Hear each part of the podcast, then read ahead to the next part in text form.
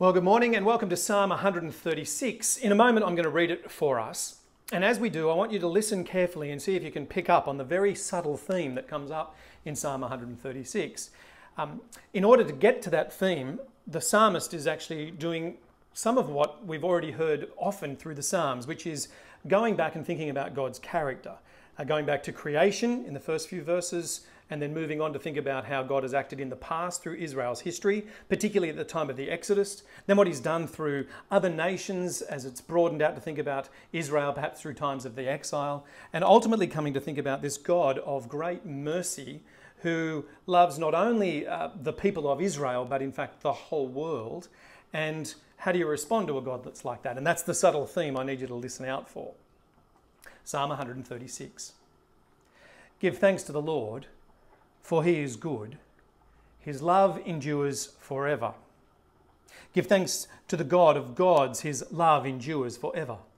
Give thanks to the Lord of lords, his love endures forever. To him who alone does great wonders, his love endures forever. Who by his understanding made the heavens, his love endures forever. Who spread out the earth upon the waters, his love endures forever who made the great lights, his love endures forever. The sun to govern the day, his love endures forever. The moon and the stars to govern the night, his love endures forever. To him who struck down the firstborn of Egypt, his love endures forever. And brought Israel out from among them, his love endures forever. With a mighty hand and an outstretched arm, his love endures forever.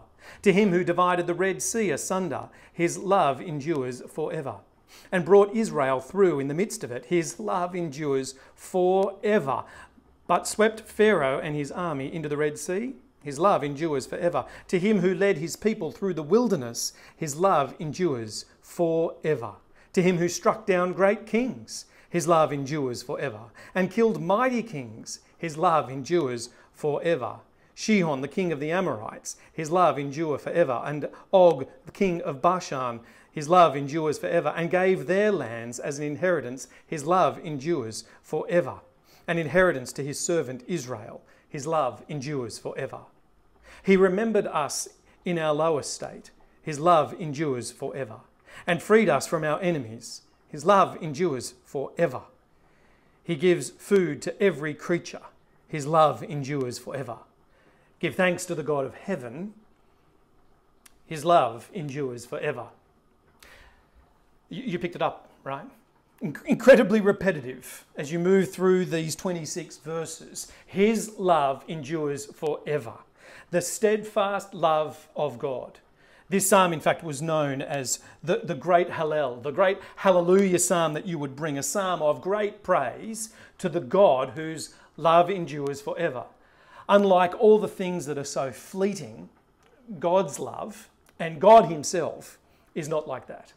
Go back and think of his very character, verses 1 through 3, and there you see this God who endures. Therefore, praise him with enduring praise.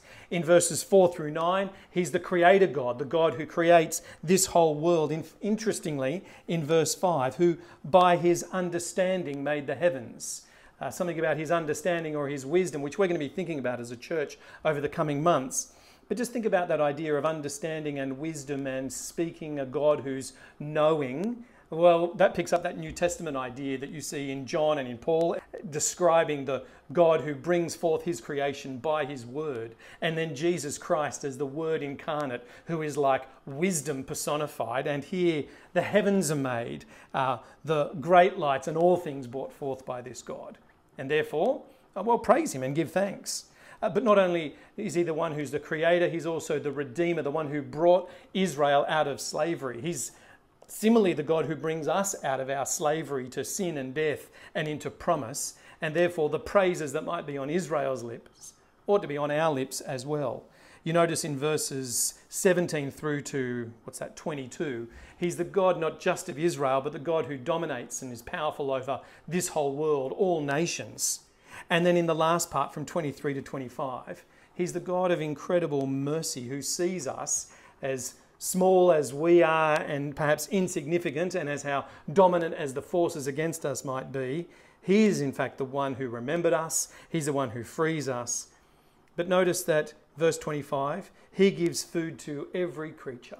He's the God who loves this world with an unending, enduring, steadfast love. And nowhere do we see that love more recognized than when we look to Jesus. In fact, so great is the love of God for this world that he gave his one and only Son so that whoever believes in him might not perish but have everlasting, enduring, steadfast life. Um, this is the God who's um, the one that we ought to bring our thanks to, for his love endures forever. Um, perhaps today that would be a good thing for us to do. With the kind of repetitiveness of this psalm, be thinking about of all the things we want to give thanks to God for. Maybe make a list like this psalm does of the kind of things that we want to remember that God has done. Uh, maybe we've started forgetting those things. And, and of course, today would be a great time for us again to remember where this psalm is most true, where we see the steadfast love of God most realized. And that's in Christ. And to know that for those who have come to trust in Christ, that enduring, steadfast love of God knows no end. And so, with those thoughts, let's go into this day. God bless.